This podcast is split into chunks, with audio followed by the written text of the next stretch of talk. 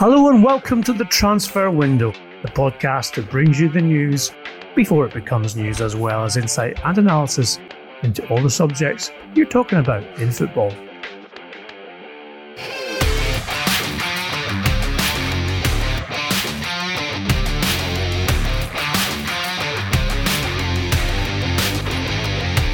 I'm Ian McGarry, and with me is the omnipresent Duncan Castles, our transfer guru.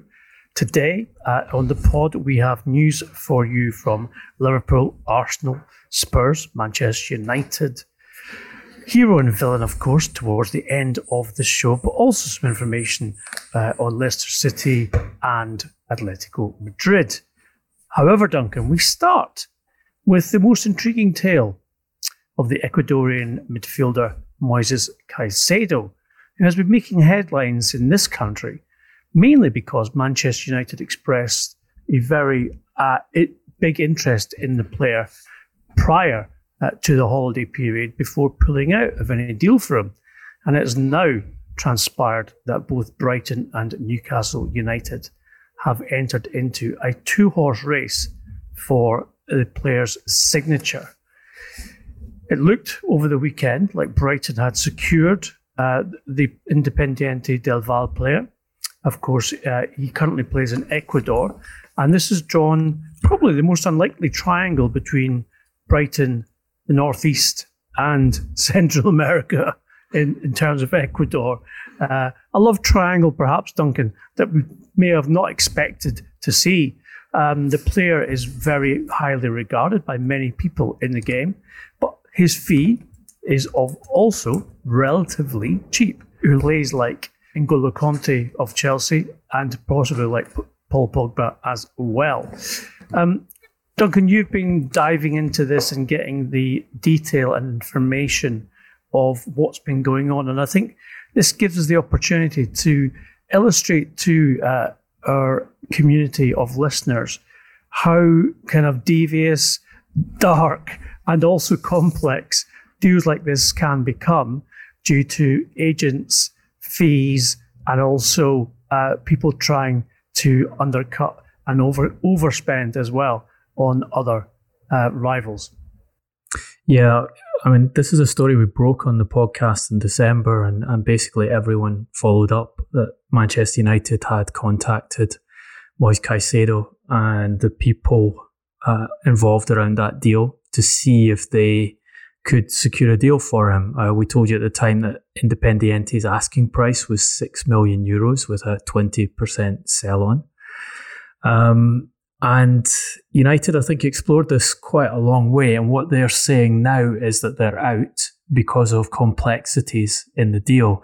I mean, you described it as a two horse race between Brighton and Newcastle United. Certainly, yesterday, um, the briefing I was getting was that Brighton looked to have uh, concluded an agreement with Independiente for 5.5 million euros. Um, that they were going to pay a very substantial commission on the deal. Um, I, the information I have is over a million euros worth of, of commission. And um, the expectation was it would be concluded yesterday. Um, idea, the plan being for Brighton to loan him to their Belgian feeder club uh, Union Saint Gilloise, a place where they sent Percy Tau when they signed him from South Africa um, a couple of years ago, and Tau actually just arriving in England English football this window and, and playing in their FA Cup tie um, in the past few days. Um, and as of yesterday, it seemed they had the player, despite Newcastle United making a late attempt to um, uh, undercut them, um, uh, agree a different deal with Independiente, offer better terms, I'm told, to the player and bring him to Newcastle instead. Today that changed. Um, as of this morning, I was being told that there was a major issue with um, one of the agents involved in the deal. Um, information I have is that that agent was not the registered agent for Moise Caicedo with the Ecuadorian FA, and therefore there was a concern that should the deal be completed with that agent um, as the principal actor in it, there could be an investigation down the line and problems um, with uh, that transfer going forward, which of course is something that a buying club will desperately want to avoid. That's allowed Newcastle United to come back into the negotiations and, and try and work on completing a deal. Um, the, so you see there complexities with representation of the player, which is something which is very common in South American football. I think on top of that, you have an issue with the um, visa regulations changing for Premier League players. So previously, under the old system, Caicedo would not automatically have qualified for a visa, but would probably have got one on an appeal because he, um, on top of that, that talent that um, just about everyone who's observed him talks about. He's now a regular starter for the Ecuadorian national team. Um, has scored in World Cup qualifying, also scored two in, in six Copa Libertadores uh, appearances this season for Independiente. So he, is the kind of talent where you go to the appeal process and you argue, actually, this player is exceptional. Please give us a visa. We have a compromise uh, situation on visas for foreign players post Brexit, something which was hammered out between the government, the FA, and the Premier League, and is an interim position and is as yet untested. Um, so the practicalities of getting a player like Caicedo, who in principle should be allowed to come in because the you know the Conservative Party argument on the new visa system is we're not going to let any EU player come in without challenge. We're going to focus it purely on exceptional talents, and that will allow more players from other areas of the world to come in. That's the principle, but the what actually happens is another matter. And Brighton's strategy here, obviously, move the player to Belgium. Um, in an interim period, you also have a difficulty of bringing a player in during a COVID period and a, and a quarantine um, time you would have to spend. Let him adapt to European football in Belgium, um, with the idea that you move him should should his adaptation uh, move rapidly, and you can get a visa, move him to the Premier League uh, next summer. You described it as a two horse race. I think until someone has agreed a, a fee and, and got the signatures on the contract for Caicedo, there is the possibility that another club entirely could come in and a club from another league could come in because he is that highly regarded in world football. Um, I think it's unfortunate for Manchester United that they've decided this is too complex and, and they want to step away from the deal, or at least their position is that they've stepped away from the deal. That's what they're briefing, because he does actually fit very well, as we explained on the podcast last month. He fits very well that profile of top young teenage talents that United have shifted to as part of their cultural reboot recruitment, um, and could have been a good addition um, in that area. I think it's uh, it's also very enterprising from Brighton uh, to to try and grab the player when others are, are are stalling over the deal, and enterprising from Newcastle United to try and grab the player. There's always a big element of risk involved with players of this age and moving them cross continents at this age. But um, whoever wins this, if you talk to you know, top talent scouts in football. And, you know, we had one of the best talent scouts in football on this podcast just last week in an exclusive interview, Luis Campos. They'll tell you that this player has a very, very good chance of turning out to be top tier. It does beg the question, Duncan, if he is that good and the price is this low, why is it that Brighton and Newcastle United, who are in the lower half, of the Premier League are the only two clubs who are competing for his signature. And why did Manchester United walk away? It just seems slightly strange given, you know, what we're used to in these situations because Real Madrid, Barcelona, etc., have got scouts worldwide. They are always looking at players from the Southern American, Central American continent with regards to recruiting them young. And yet we have this situation where that said, no disrespect, but Brighton and Newcastle are the ones who are in the box seat for signing him. I think two of the factors we've just discussed there one is COVID, and what that's done to to football finances. And I mean, we'll discuss through this podcast the way in which some of the big clubs are acting in this window, um, and the, and the fact that this window really seems like it's going to be one where most of the movement is concentrated at the end of January. Um, with people trying to exploit the financial difficulties that clubs are in to the maximum to and, and waiting until that that last moment to say, well, I, we can offer you this for your player. We know you've got financial issues and you, we know you need to get some money in now, take it or leave it. That that's certainly the way, the way the window is shaping up at present, particularly in England. Um, and I think the other element is the complexity of the deal. If, if, you know if my information is correct, this this issue with the agency uh, and this agent and the issue with um, an agent who has been pushing the player to European clubs who isn't registered as Caicedo's official agent with the Ecuador FA makes matters messy. And um, you don't if your finances are limited if you're being more careful about who you spend money on and you know you look at Liverpool at present who in any normal window would go and get a centre back. But as we've been telling you in the podcast, although they've been looking at those centre backs, their position has been we'll wait and see how we do getting through December and January and if we need to go for this or not. But this isn't a normal window.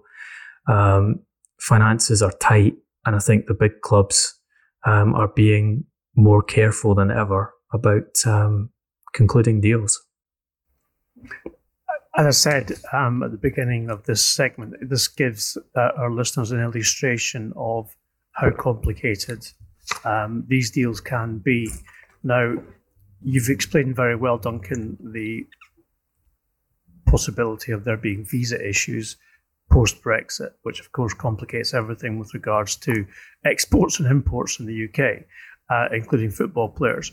Um, multiple agents always represent a very big problem for the buying club and also, of course, for the selling club sometimes as well, because commission is usually paid on both sides uh, with regards to the agents. But if the agent's not registered and is not an official registered agent with the FA in the country where the player is currently registered with, then you what you do is is you actually put his uh, eligibility to play at his new club at risk as well, because if there's an appeal against uh, the fact that the agent wasn't registered, then FIFA can actually intervene and put a ban on the player. So I suppose that's got to be uh, one of the things which maybe Manchester United looked at when they decided they weren't going to pursue um, Caicedo. Yeah, I, I think so. And I think if you're Manchester United, um, stories about a deal um, being investigated by the FA are going to get a lot more attention and, and therefore are, are something you'd have to avoid um, more carefully than if you're, t- with all respect to Brighton, a less newsworthy club. Um, that might be a story in Ecuador, but it's not going to be a consistent story in the English press. Whereas Manchester United buying a world talent, um, prospective world talent, and and then being stuck, not uh, being able to play the player because a um, agent or the clubs involved have asked the Ecuador FA to investigate, and they've passed that on to FIFA, and FIFA and the Ecuador FA say, okay, this um, registration is put in suspension, the player can't play. That's a big story, and it's more leverage, obviously, for whoever's contesting the move. So, um, yeah, clubs have to be careful when dealing with South American clubs in particular, where you have not only this issue of multiple agents, you also quite often have issues of um, companies or agents owning a percentage of the player's transfer rights. Still, in these days when that is supposed to be illegal, it is still an effective and an important issue and something that clubs are conscious of when they're dealing with um, these territories and players from these territories. So that's the latest update on Moises Caicedo with regards to Brighton and Newcastle. One of the things that we always say, uh, and you'll all be familiar with, is um, if this player is moving, uh, who's he going to replace? And of course, there has been lots of speculation regarding Brighton's Mali international midfielder Yves Bissouma, a player who is ranked very highly in for his uh, tackles successfully won in this year's Premier League so far. Um, he has taken some time to settle in at the Amex Stadium, but has seems to have come into his own in terms of uh, his ability to dominate midfield in the last few games for Brighton, despite the fact the results have not all gone their way. Uh, Liverpool and Arsenal have both expressed an interest in Yves Bissouma. Uh, Duncan, would you see this as happening in this window, or would you think this is more a summer move for either Liverpool or Arsenal with regards to making a bid for Bissouma?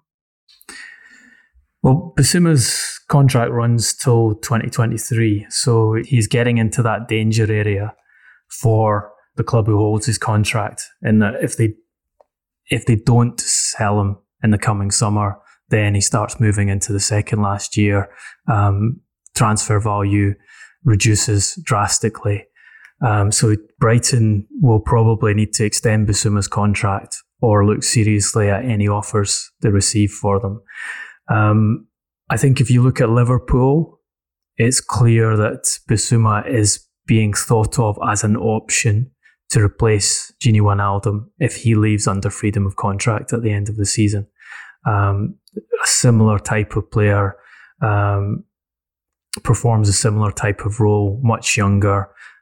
You mentioned his statistical um, high rating at present. We know that that's one of the, the, the, filters that Liverpool use before presenting names to, to Jurgen Klopp as options um, for new signings. Um, my understanding is that that Klopp has done some work to ask questions um, about Bissouma um, to people who who know him well, um, which again would suggest that this this is something that Liverpool have on a list of potential replacements. Obviously, they want to retain Wijnaldum, and I think there's a good chance that eventually they might be able to secure a new deal for Wijnaldum because, again, we're talking about COVID market, limited um, cash uh, for these big um, contracts that players like Wijnaldum are looking for. Liverpool can say this is a this is a, a place which has worked well for you, where you're winning trophies. Why change it? Arsenal, um, their priority in this window in midfield has been a creative midfielder. Um, basically, someone who's kind of a cross between a number eight and a number 10, so a box to box midfielder with the creativity uh, and pass creation skills. Uh, I'm told they're working on a pretty limited budget to do that um, of about 20 million euros. So you want a player who would take a fundamental role in the team and and uh, and change their midfield in an important way, but you're trying to do it for a price that's going to be very difficult to achieve. Um, but uh, Bissouma is not that player. He doesn't fit that style.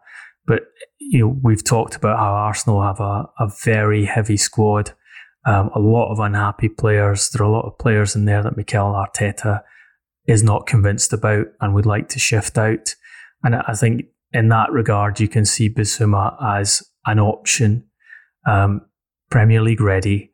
He's he's had his adaptation period. He had a very difficult first year where I'm told he wasn't particularly focused um, on football. Um, the way he was living wasn't the, the the best possible in terms of being surrounded by friends rather than having close family there. That's changed and and he's proved himself within the division. And you know that kind of step up from Brighton to Arsenal after a few seasons in the Premier League, where your numbers are starting to look good. Um, when you're just 24, when your contract's getting to a level where you could be secured for a reasonable price, is not uh, an unusual one. So it doesn't surprise me that um, these clubs are doing the preparatory work. Um, whether they will be able to put enough money on the table to convince Brighton and whether they'll remain convinced throughout the season that Bissouma is the number one solution in those positions, that that is an open question. Arsenal are looking for a eight stroke ten, Duncan, I reckon Frank Lampard might be a good uh, option for them.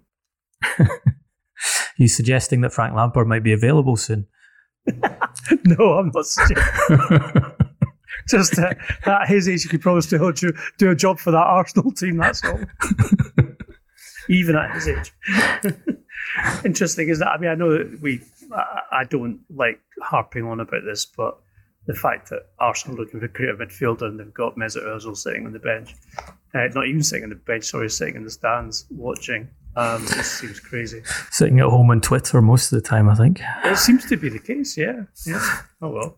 Uh, we shall uh, check with Fenerbahce for you all to find out if that's going to go ahead in this window. Um, certainly, Ozil himself suggesting that's his preference in terms of moving uh, in January. Should he go to Turkey? I, mean, I think he said that. Should he go to Turkey? Were he to go to Turkey, the only club he would play for was Fenerbahce. As he was a boyhood fan so we would have that brilliant old hoary cliche of I've always supported this club. It was always my dream to play uh, in Kadikoy. Well, look, having having visited Fener and been to the stadium and experienced the atmosphere there on what wasn't a particularly you know important Europa League game night, I can understand why a player who's made uh, as much money as he's made from the game and is faced with a decision on where he goes next um, and is thinking about the idea of going to Turkey, where he's, you know, obviously has a very strong relationship with the president of the country, among other things, would be interested in going there. It was phenomenal um, what I experienced in that stadium, and that wasn't on one of the, the important nights. Um, certainly, and sorry, Arsenal supporters, uh, a definite step up on uh, what you can experience at Ashburton Grove on a on an average Saturday afternoon likewise, Duncan uh, is incredible. Uh, urge anyone who gets the opportunity to um, be in Istanbul to go either to uh, Gala or Fenerbahce or indeed Besiktas, um, because it is quite an experience have been to all three and had that privilege. Duncan, we've um, seen in the past that clubs don't make uh, many moves until, well, sometimes the final day of the January window and um, as a result tend to be exploited in terms of value or price for players that they want to buy. And um, this is a very different window, as you have pointed out, with regards to the effect on football finance, football finances of COVID. And it's our information that both Manchester United and Tottenham Hotspur have decided uh, to wait and see in terms of results. These are two clubs, of course, uh, who are mounting a credible title challenge to Liverpool, um, but at the same time uh, are struggling. Uh, not, I don't suppose Manchester United are struggling financially, but obviously they did make a loss uh, in the last financial year, um, as did Spurs. But the idea that Duncan forward planning does includes let's wait and see what happens in terms of results. I, if we're succeeding with what we've got, then why change it and why spend money? Compared to, well, we've got a real chance of winning the title here. We're talking about a Manchester United uh, who have not won the league since 2013. Spurs, who have, let's fair to say, have not won the league for quite some time longer than that. Um, but that they're in contention, you would think that now would be the time to speculate and accumulate. And by accumulate, I mean points. And so giving the coaches the wherewithal and the tools with which they can then take the club on and sustain their challenge and potentially win the Premier League trophy seems just a little bit short sighted uh, to me. And you know, having spoken to many uh, recruitment guys at clubs um, prior to this window opening, as well as chairman and CEOs, everyone said, "Oh, I'm looking for loans. I'm looking for players out of contract. You know, I've got this for a budget and that." One championship club who've been known to spend quite a lot of money in the past actually approached me and said, "We need a striker," which everyone says in January, uh, but we can only pay him four grand a week which and you know, like the championship, four grand a week. I mean, the average wage in the championship is 20 plus. So it just seems um, that it, COVID is really taking a grip and people are being more cautious, as you have referred to, what they want to invest and how they invest it. And it seems that there'll be short term loan deals done, I think, in the last week of the window, which will take people to the uh, players to the end of the season, potentially with options to buy, um, rather than uh, transfers done on a permanent basis uh, and, and clubs uh, committing substantial funds on, say, three and a half, four and a half year contracts, unless it's the right player. You've got a hugely open Premier League at the moment where you have West Ham in 10th place, just seven points behind Liverpool on top. Um, you mentioned Manchester United and Tottenham. Manchester United tonight can go top with a draw against Burnley when their game in hand um, and could go three points clear if they win that. But they play Liverpool at the weekend. Um, so, well, in principle, they could be six points clear by the start of next week. Tottenham are four points off Liverpool with that game in hand, four points off Manchester United. Um, I don't think Tottenham seriously see themselves as contenders for the Premier League this year. I think the aim is win a trophy and they're in the League Cup final and get Champions League football back. But as we've discussed, there is an opportunity there because the pace has fallen off so much this season. So, I mean, just you look at the numbers on the last three seasons, and after 16 games, uh, we had Liverpool top on 46 points in 1920, 1819, Liverpool top 42 points, um, and 2017 18, Man City top 46 points. The 33 points that Manchester United have got after 16 games would have just got you third last season, just, and you'd have been 13 points off the top. Would have been sixth the season before, uh, and nine points off the top. And 17 18 season, it would have got you third, just, and 13 points off the top. So it's it's compressed, it's concertinaed. When you look at Manchester United and you look at Tottenham, you look at clubs and individuals who are have set patterns of working in the transfer market. So Daniel Levy has been specializing in transfer market deals for over a decade now, and he considers himself to be one of the best operators in that market he has a long tradition of doing things at the last minute. Um, this, as we've been talking about in this podcast, there is the opportunity to get cut price deals at the last minute in this market, or to get a player that um, you wouldn't normally be able to get because teams like Real Madrid and Barcelona are trying to offload on a loan deal with an option to buy. And one player who's been mentioned here is Eder Militao, the centre back at Real Madrid, who's out of favour there. Um, Madrid are trying to offload the player. They want ideally to sell. Uh, I'm told their asking price is 50 million euros, but there is the possibility there that you could get Militao on a, a six month loan deal with an option to buy at the end of the season. And you're getting a player who was very highly rated and chased by a lot of clubs before he, he went to Madrid, um, who would strengthen in central defence, which is an area we know Jose Mourinho has targeted um, to improve. He's not left footed, and we told you that Mourinho's preference is to get a left footed centre back in, but you know, compromise in a in a difficult situation.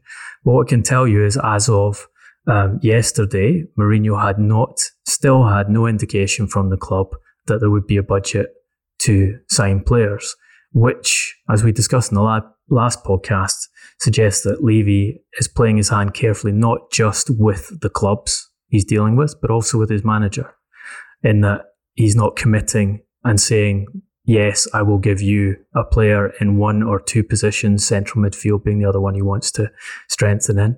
Um, and this is your budget to work with. It's hold to the last minute um, and let's see what's available, which is kind of what he did in the summer because Mourinho went through the summer expecting to have very little uh, done, expecting to have to sell players to buy or to do loan deals with options to buy.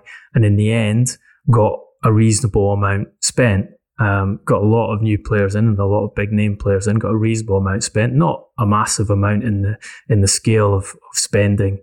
Um, there's been um, in the Premier League in recent years. For example, I think the total spend by Tottenham in the last window was less than Manchester United spent on Harry Maguire's transfer fee. But a lot better than Mourinho expected and very happy with it. Manchester United, the pattern with the Glazers has been once they see success on the field, and at the moment they are seeing success in the field because they're in a position to go, as I said, six points clear by the start of next week. Historically, since Alex Ferguson has left, that has been the time when they've reined in the spending. So that their their understanding of the situation has been, well, things are working. We've spent a lot of money, which they have done um, over the course of the period since Ferguson left, for sure. That the, the total spend on on transfer fees and uh, and wages has been huge. Not the biggest in the Premier League, but it has been huge. But it's come in waves, um, and I think Solskjaer therefore has got himself into a slightly difficult position because we can all see that the squad needs reinforcing still. It's the best squad they've had since Ferguson era. They've got great central midfield. They've got very good attacking options, but there are issues in defence, um, self-inflicted because of Maguire in particular. But there are issues in defence. Solskjaer wants a centre back for obvious reasons. He'd like a backup right back. Um, for next season, they're looking for at uh, a new striker, depending on what they do with Cavani and they're looking for a midfielder. So Solskjaer knows he needs more, and he and I think he probably knows that their their position is at present is somewhat fortunate, and it it they are where they are because the other teams have come back to them. But he's now getting himself in a situation where um, a couple of good results could end up in the Glazers saying, "Well, what you've got now is good enough to be top. Um, we're just going to make you stick with that. Uh, thanks very much." uh, for the cultural reboot, and thanks very much for getting us to the top of the division. But we don't think we need to spend because no one else at the top is spending, and, and you're already there. Well, I'm told, Duncan, uh, interestingly, the communication uh, to the football department regarding recruitment in this month was that uh, they will wait until after the um, top of the table clash, as it probably will be uh, on Sunday against Liverpool, uh, before deciding um, what and if they're going to spend in this window. And it's true, ironically, if they beat Liverpool and they go clear at the top, it's less likely that Solskjaer will be given funds to strengthen his squad rather than strengthening from a position of strength, which is normally what certainly Ferguson would do um, in his time at the club. So it is an odd situation, but also we are living in a strange world right now. So I guess we can't really uh, be so surprised about the fact that clubs are playing a waiting game uh, in terms of wanting to see exactly how things are going before uh, looking to commit funds yeah, and I think if you look at what Solskjaer said um, ahead of the, the Burnley game, there's you know there's some indication there of of his desire to get more investment on the field. I mean, he talked about we have players who should play on the front foot, aggressive, work hard, and be hard to play against no matter what. Well, you could ask questions about whether he did that in the Leipzig game. But but talking about the team's position, he said it's important for us to start to show ourselves up among the top four. We've only been top four three times since Sir Alex left, so if we can do that again after finishing third, if you can improve on third, it's progress. See, you know, he's trying to underline that what they did last season, um, albeit with their, their second lowest points total in, in Premier League history, was unusual in that they managed to get in to the top four and uh, and that they need to make ensure they stay there. I mean, he said when I played, it was a different ball game. We were really disappointed if we didn't win the league. We were third once, and most of the time we were challenged by one team. Now the league is different, so many other teams can challenge and look at themselves as candidates to challenge the top teams. Now that, that's actually factually inaccurate. Um, he played for Manchester United between 1996 and 2007. They finished third three times um, during his his time at the club, not just once. And in fact, they finished three times in a period of four seasons in third place. Um, but he's obviously right that there are more teams who can challenge at the top than in that period in which he was a player.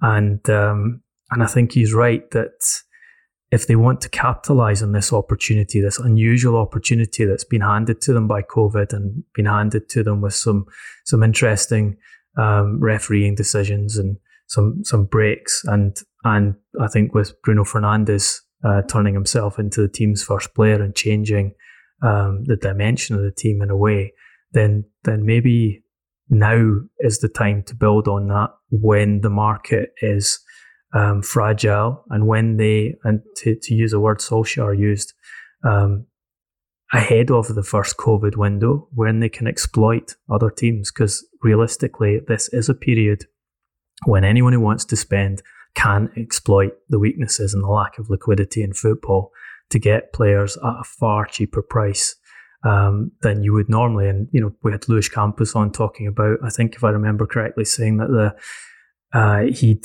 uh, read an assessment that market values had gone down to 2015 levels um, from the, the, the transfer fees that were paid pre-COVID, which is a, a massive drop in pricing.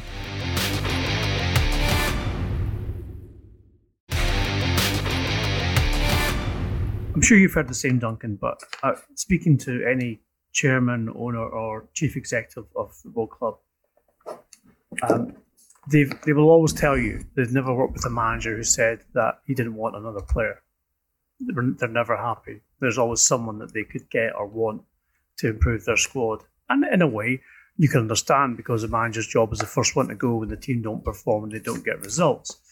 But interestingly, uh, again, in this particular window and in this particular financial climate, um, disposing of players is, is just as important as recruiting players is. And you have news for us of a departure uh, from Leicester, which has a knock on effect for Lyon. Yeah, I'm, I'm going to give you one exception there on to a manager who was happy with what he had, and that's Javi Gracia who, um, if you remember, we, we discussed this at the time when he was on a good run at Watford. Um, he was actually telling the Pozzos, don't buy any more players, don't sign any more players. My squad is too big. I can't handle uh, no, the number no, of players, unhappy players I had here. Interesting though. That's interesting because the Pozzos were almost taking the position of the manager there because they were the ones who buy the players. Exactly. Saying, We'd always like another player. Exactly. There's there's the exception that proves the rule because they were doing it for trading and profit purposes. Yeah. Um, yeah. Two players moving. Uh, one leaving Leicester City, Islam Slimani, um, who is, oh, as we were recording, was due to take medicals at Lyon. Um, he's agreed a free transfer to a club who are actually top of the French league at present, ahead of PSG and Lille. Um, he had six months left of contract at Leicester, um, but he's joining on a free and an 18 months deal at Lyon. Um, I'm told that there was interest from Fiorentina, but he chose Lyon because of the opportunity. He hopes to play in the Champions League next season to win titles, and also because it's a league he knew. Um, he spent uh, last season uh, on loan at Monaco scored nine in 18 games in that COVID shortened season with, with seven assists, which I think is why um, Lyon have taken the opportunity to secure what they think is a, a proven goal scoring striker um, for that attempt to take the, the French title off PSG. It's also allowed them to move on Moussa Dembele, um, who had grown unhappy um, at Lyon uh, with his playing time. And obviously, um, over a refusal to sell him when when big clubs were interested in previous windows. Um, from Lyon's perspective, uh, I'm told they feel it's a good uh, switch to get a player who was unhappy out of the squad uh, and hopefully uh, make a decent transfer fee from him in the summer. He's going to Atletico Madrid. Uh, from their perspective, a great deal because they get to take a striker who scored heavily um, pretty much wherever he's been on loan for half a season with an option to buy and take a decision over that transfer dependent on how he does in their Spanish league campaign, where they also have an opportunity to win the league. But yeah, you've got an example there of um, clubs trying to move players out um, and and making creative solutions uh, when they don't actually have a great deal of money to spend on transfer fees and two goal scoring strikers switching directions with, with no fee involved at this point in time. And as I said, that's uh, an example of how clubs and managers are uh, desperate to dispose of players as much as recruit in this window because they know that trading has become more important than uh, just simply adding to their squad and hoping that things work out.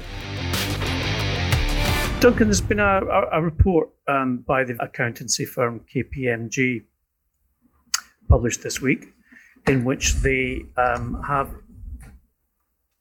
looked at the finances in football across the top six leagues in Europe and estimate that 4.5 billion pounds will be lost across those leagues, and the ones taking the biggest hits will probably be the uh, more elite clubs because their revenue obviously is dependent uh, more on uh, what they see as liquidity because of obviously uh, larger stadiums and also uh, match day revenue, etc., etc. And where the broadcast revenue has also reduced as well, uh, as so ha- so therefore has marketing um, and merchandising.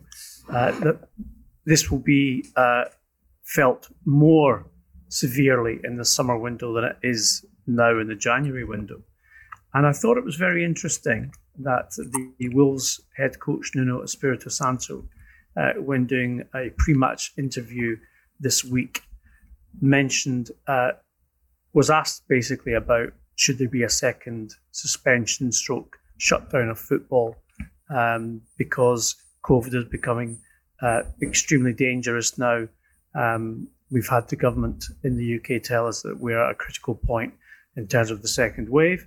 But not only that, um, positive tests amongst Premier League clubs have increased uh, to an alarming um, number in terms of where they were at the beginning of the testing and the beginning of the restart. Well, what Nuno said was that he sees uh, any shutdown of football in this country as hastening uh, the advent of a European Super League for two reasons. One, because obviously uh, it would uh, help clubs, especially the elite clubs, recover their finances um, in a much shorter period of time, say over the next two to five years, than they might do had they just simply uh, persisted with the status quo. Uh, but also uh, because that would be a case that um, traveling, uh, obviously, in between games and clubs for those fixtures as well, um, would give them the opportunity also to um, maybe avoid certain um, restricting uh, restrictions in terms of travel because they could live in biosecure bubbles, uh, which of course we've seen many sports teams do in rugby and cricket, uh, and successfully uh, come back with negative tests. Where of course football still seems to be quite open, and as I said, the tests have actually proven positive. Now, the European Super League is something we've discussed a lot in the pod, Duncan. Um, do you think Nuno's got a point with regards to the financial impact of a second uh, lockdown, and especially with the consequence of uh, a European Super League?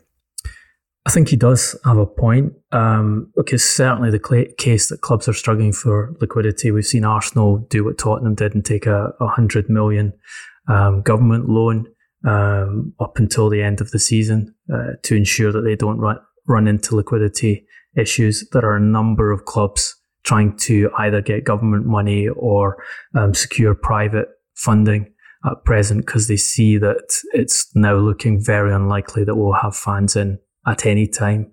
Um, uh, and certainly that we'll have full stadia in at any time until the end of this season. So uh, that cash shortfall that we're hoping would be bridged by um, stadiums opening up again is is only going to get worse.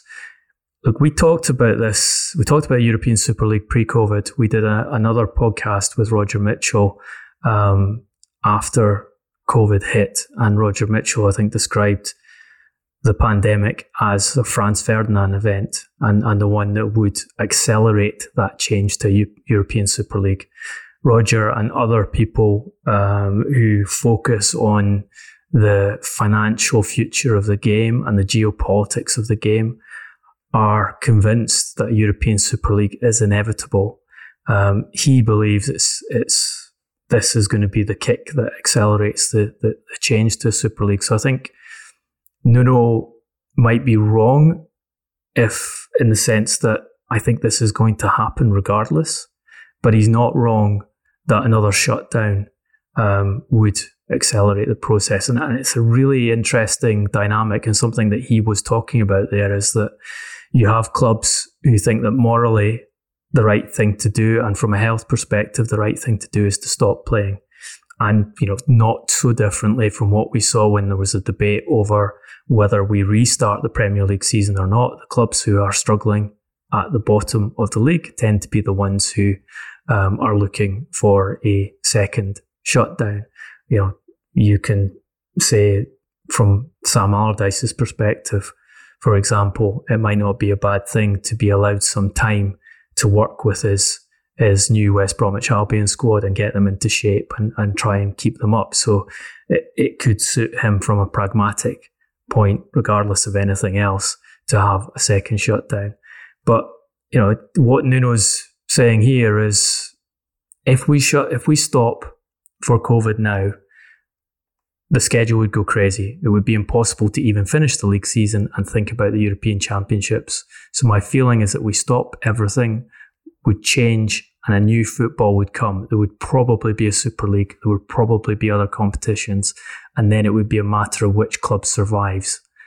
It's a tough decision to make, Everybody has been trying hard, and all of us has the moral obligation to do our best to keep on going. That doesn't mean we are insensitive to what is happening around us, but this spirit is required in these moments. If we go and complain about all the situations, the answer is clearly, shall we stop?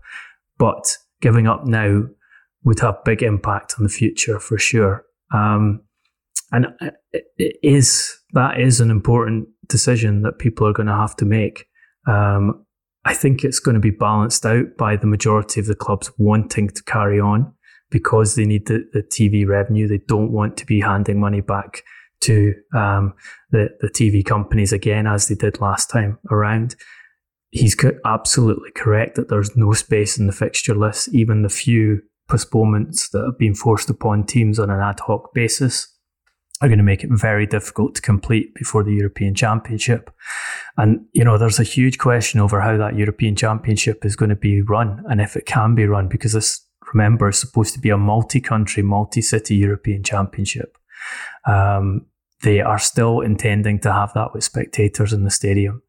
Um, how you do that in the midst of um, what is likely to still be a severe pandemic um, I don't know. I don't think it is credible to to to stick to the existing structure. So then you're going to have to look to do something like UEFA did with the Champions League, um, probably concentrate it in one country, and um, probably do it with by putting the teams in bubbles and with no spectators at, at the stadium. But you know, for sure, we have a, a lot of immediate term problems for football to solve, and they're going to turn into medium and long term problems that will have a a, a massive effect on uh, the finances and the, and I think the survivorship of, of a lot of current professional football clubs in England and other countries.